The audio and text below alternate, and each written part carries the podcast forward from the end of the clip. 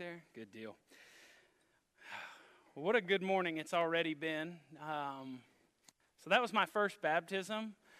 And, and I got to say, it, it's really exciting to be a part of, to to see the the children coming forward and professing Jesus as Lord and Savior, to hear them confess that in front of everyone. It's just such a, a wonderful thing to be a part of. And I'm I'm so thankful that I got to be a part of that and share that with Miss Taryn and, and with Matt and Avon today. Uh, it was just a great day, and I, I really enjoyed it. I'm not going to lie, I was a little worried before we did it uh, because we, you, you put on the waders in there, and, and you worry because if you dip them too far down, that water will come right over into the edge. And I didn't bring a change of clothes. Matt was smart, I wasn't, so...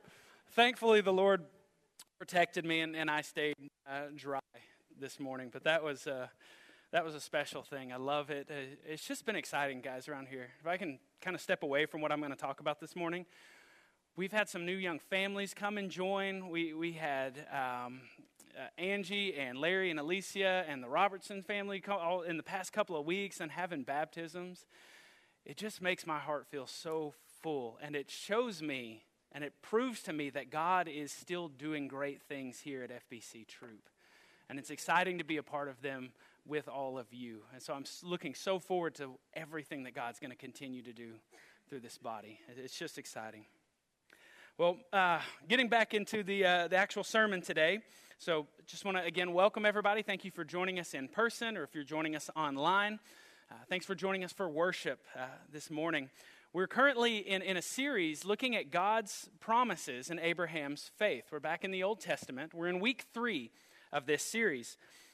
And as we've been looking at God's promises and Abraham's faith, we've also been making sure that we don't just stick in the Old Testament and just see these Old Testament stories as the only part of the story. We're also making sure that we see how this is fulfilled in Christ and how Christ Jesus is the fullness of these Old Testament shadows. But going back real quick uh, to week one, we remember back in Genesis chapter twelve is where we started. And God called Abraham, called him, his name was still Abram at the time. I, I keep going back and forth on that one. I mistakenly call him Abraham. He's not Abraham yet. He will be today. But God calls Abram to leave the land of his father and go to a land that he will show him. He says that I'm going to make you into a great nation. I'm going to make your name great, and I'm going to make you a blessing. And he says that all the peoples of the world will be blessed through Abram. And the, Abram decides, okay, I'm going to go. And the Bible says in uh, chapter twelve, verse four of Genesis, so Abraham went as the Lord told him. And last week we looked at how Abraham went through the land of Canaan. And then he, he's going through Canaan, and God shows him, this is the land I'm going to give your offspring. So Abraham goes throughout the land. He travels down deeper into Canaan, into the Negev desert. And then a famine comes. And Abraham makes the poor decision of going down to Egypt. And we know, as we read the story, some bad decisions happened in Egypt. We're not going to focus on that, but he lies to Pharaoh. God ends up protecting them and delivering them out of Egypt. And then some warring kings from an area come in and they invade the area when Abraham goes back to Canaan. Canaan and Abram split up ways. Uh, Canaan goes and settles near the Jordan Valley. Abram goes to the other side, and some enemy kings come into the land. They attack the kings of Sodom and Gomorrah, defeat them, and they take his nephew Lot captive. And Lot's a very wealthy man. He's got livestock and riches and servants. He's got all this stuff. Abraham hears word of this, and he goes on a rescue mission. And this is Abraham. He's seventy-five, seventy-six years old at the time, almost, going on a rescue mission against kings. He, tra- he gets three hundred eighteen men, if I'm correct, from born in his house who were trained up. They're not his sons. They were servants born in his home. Takes them on a rescue mission. Goes in, defeats the other kings, rescues Lot, brings them back. All the kings are happy, except the enemy kings, of course, right? And the Lord says to him, which is where we focused, uh, in chapter fifteen, verse one, the Lord tells Abram, he says, fear not, I am your shield. Your reward will be very great. And then Abram kind of goes straight to... Not that he doesn't believe God, but then he starts asking God, you're talking about reward. Uh, I, I'm more interested in that fir- one of the first promises you made me about my heir, my offspring. You keep talking about offspring, yet I have no son. I'm in my late seventies. He says, if, if I don't have a son, this, this man, Eleazar of Damascus, who's born a servant born in his home, will be my heir. And God says, that man won't be your heir, but your very own son shall be your heir.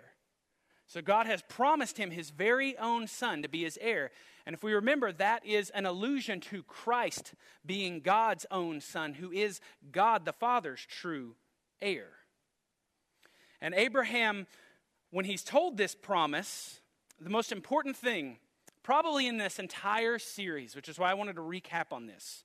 If you can remember one thing out of this entire series, it would be the last verse last week of fifteen six when it said that he believed God. Abram believed God, and he counted it to him as righteousness.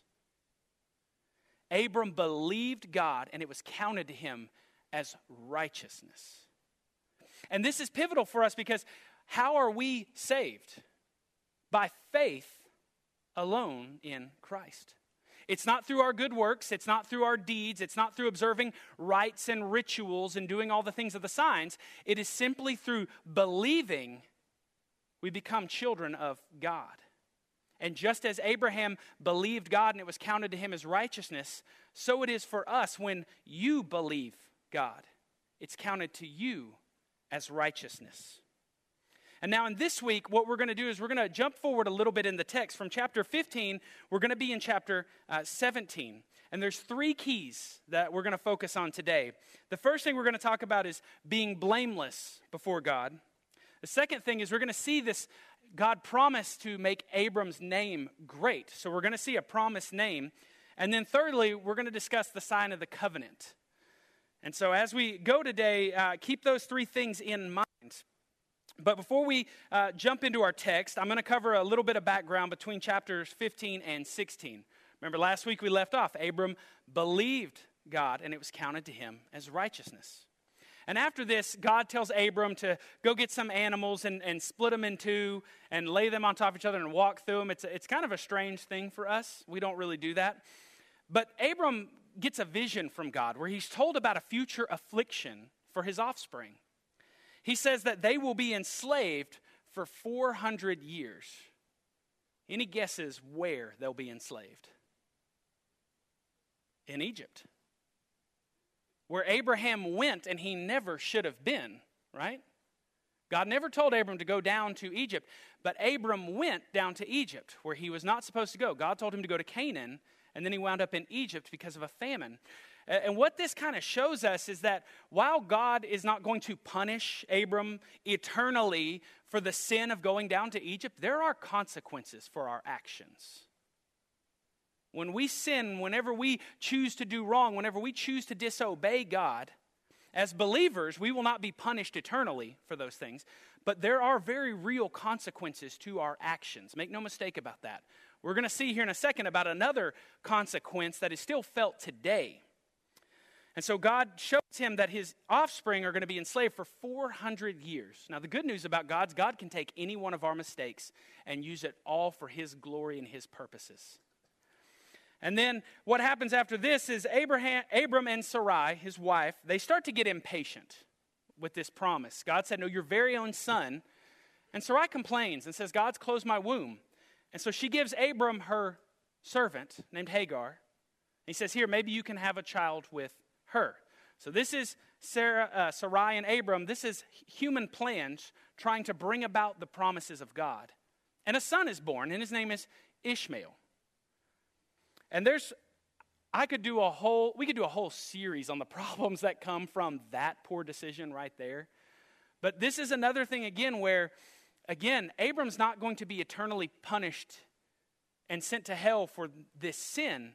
But there are very real consequences to this. You can say whenever God explains what kind of man Ishmael will be and how he will be at enmity with everybody else, the consequences of our decisions are very real. Even though we are saved and forgiven and we are new living uh, believers in Christ, that our consequences, our decisions still have very real consequences that can last for generations.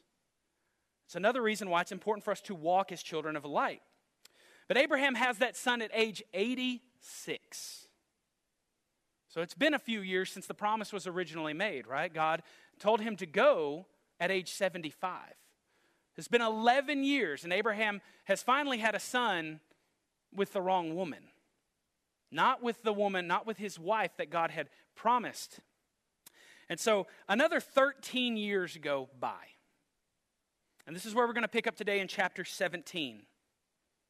Chapter seventeen, I'm going to read verses one through eleven, uh, beginning in verse one. It says, when Abram was ninety-nine years old, the Lord appeared to Abram and said to him, I am God Almighty, El Shaddai.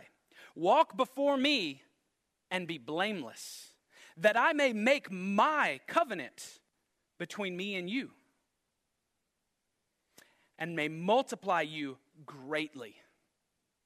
Then Abram fell on his face, and God said to him, behold, my covenant is with you, and you shall be the father of a multitude of nations.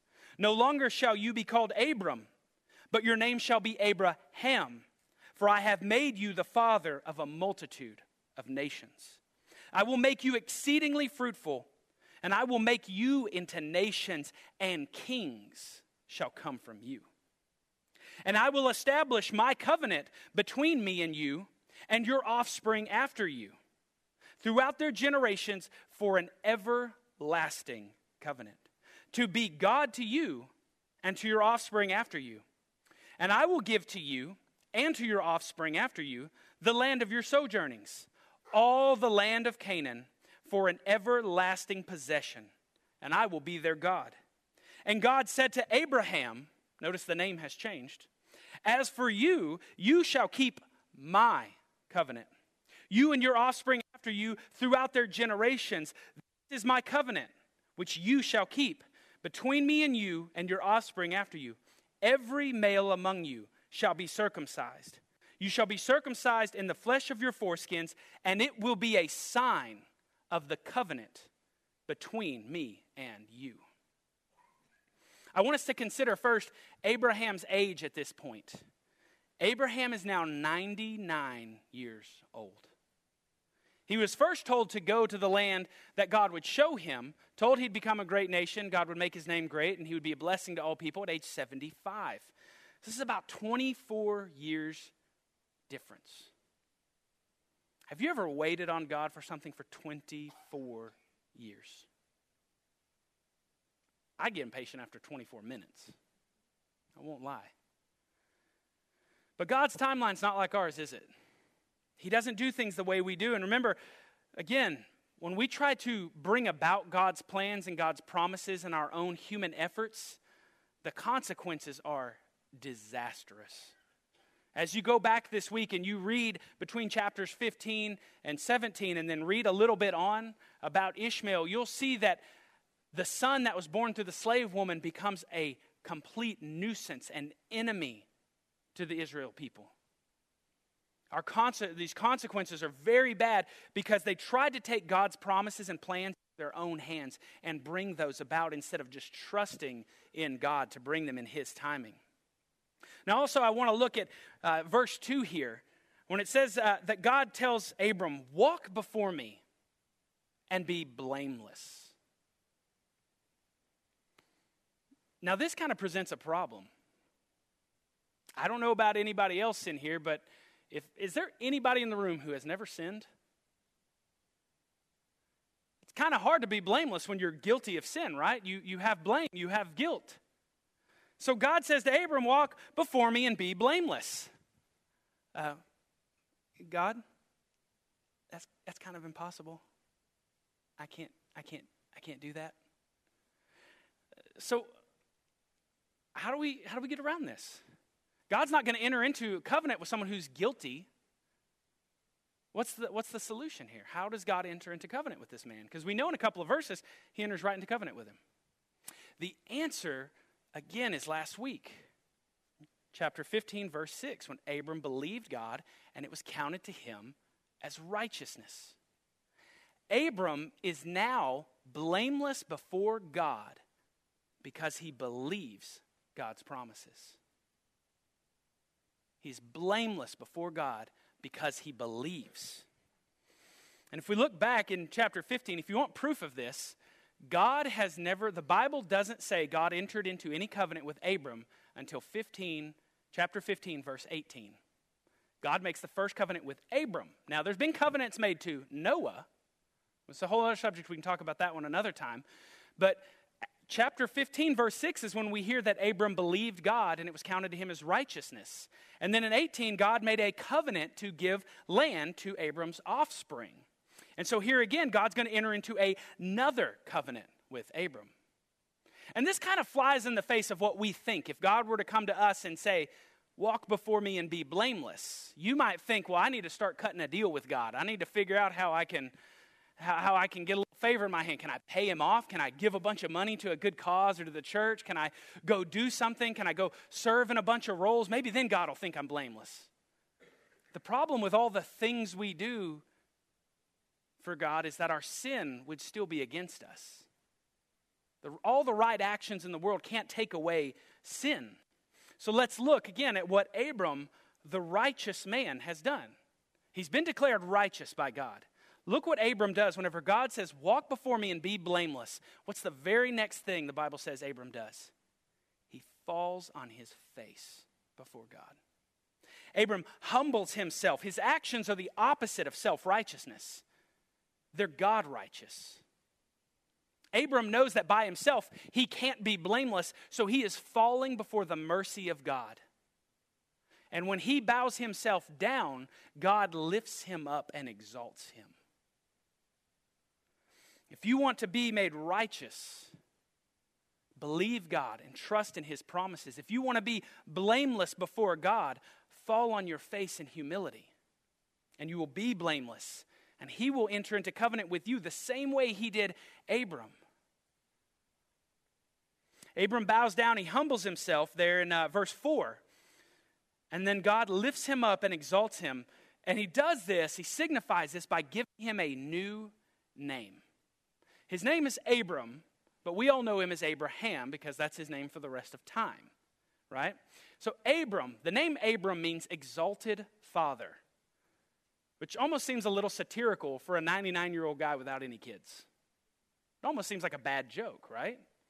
But God gives this man a new name, Abraham, which means the which means father of a multitude of nations. But what's in a name? Why does this matter? What, what's, what's the big deal about being given a new name, right? Shakespeare said, what was it, a rose by, internet, a rose by any other name would still would smell just as sweet, something like that. Right? Does it matter what we call somebody? It does when that name comes from God. If we think about this in our own lives and in, in a human metaphor, when I got married to my wife, my wife had a different last name, right? Her name was Emily Hatcher. But when she came, when she became my bride, she took on a new name because she was my bride. She was my wife. She becomes Emily Glover. And so now whenever she meets people, she says, oh, hi, I'm Emily Glover.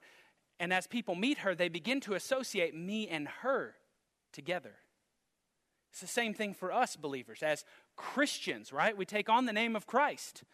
People associate us as the bride of Christ. No longer that other person, that old life, but now a new life in Christ. We're associated as being his bride. And another thing, too, when you think about your, your family name, even it, it denotes your lineage, your ancestors, the people you came from, and all of which are things that God is very passionate about, about keeping his story. And God does this throughout Scripture. He gives people new names. He does this to Abram and Abraham. Sarai becomes Sarah. Uh, you have Jacob, who becomes Israel. And God gives people a new name to signify a new life, to signify a new identity that he has given them with a new purpose that he has given them. Abram got his name, Abram, from his parents. That was the identity and the purpose his parents gave him. But when God renamed him Abraham, that was his new identity.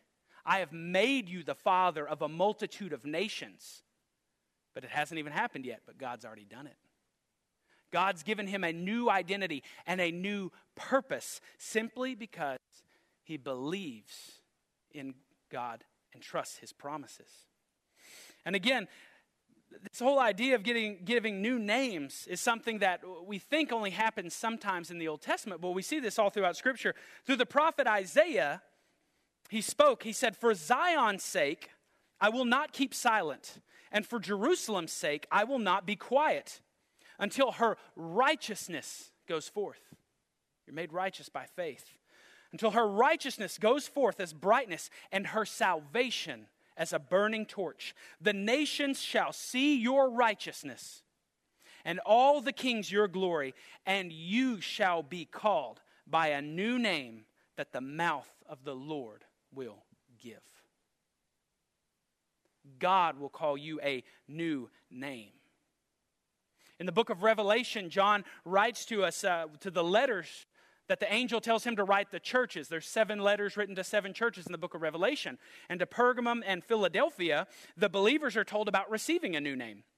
One, to the church at Pergamum, they'll receive a name that no one else knows except them and the one who gave it to them. And then the church at Philadelphia, he says that they will have the name of God written on them. I mean, I, I, I almost kind of picture like a holy tattoo, but that may not be what God's talking about there. But what that means is having the name of God written on you, that's who you belong to. It's a new name, a, a new identity, a new purpose from God given to you, each and every one of us. So if you're ever searching for identity, purpose, who am I? Well, what am I here for? Why would God put me on this earth? What does God want me to do with the rest of my life for our young people? Same thing for our older people. What does God want me to do? Why am I still here? The world cannot tell you your identity. In fact, the world will strip your true identity from you and destroy it. The world cannot give you your purpose because the world will use you, abuse you, and spit you out and find the next one looking. The world has nothing to offer us in identity and purpose. But the identity and purpose that we receive from the Lord as believers is everlasting. The identity of being His child, being His bride, being His beloved, that He died for, and that He now lives for, and that you live for Him as well in everything that you do. In Him, we find our true identity and purpose, and we see that God gives that to Abraham here. And then I want us also to look at this real quick at the sign of the covenant uh, around verse, uh, let's start in verse six, if you want to throw it up on the screen. That notice God already pronounces the covenant here. He says, "I'll make you nations and kings will come from you. I will establish, I will do all this. I will be God to you and your offspring." These, these things don't even exist yet, and God's already telling him, "I'm going to do all this." I bet you anything, if God says he's going to do it, it's as good as done. So God's already established this covenant. He's made this promise to Abraham. These kings are going to come from him. He's going to be God to him and his offspring. Give him the land of Canaan. And now, after all of that, then God gives them the sign of the covenant. You see, circumcision is a sign of the covenant promise from God. It's not the promise itself. I'm not even going to explain what that is today. Parents, if you have young kids, feel free to explain that at your discretion when you get home. Be an interesting conversation over lunch, but I'm joking. Use, use wisdom there. Anyways, I'm going to say it like this, that it's a process of cutting away. But God did that as a sign after the promise has been given. It's a sign of the promise. Same thing with our baptism today.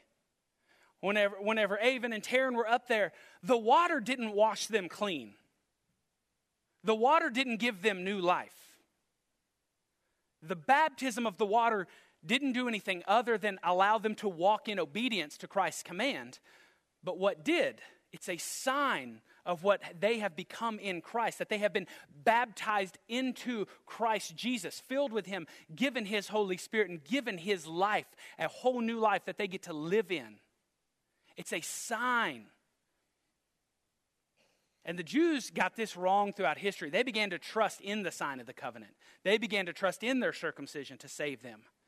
I wonder, church, if we ever start to trust in the things we do here to save us instead of trusting in God who makes the promises and believing his promises that those who believe in his son have new life in his name.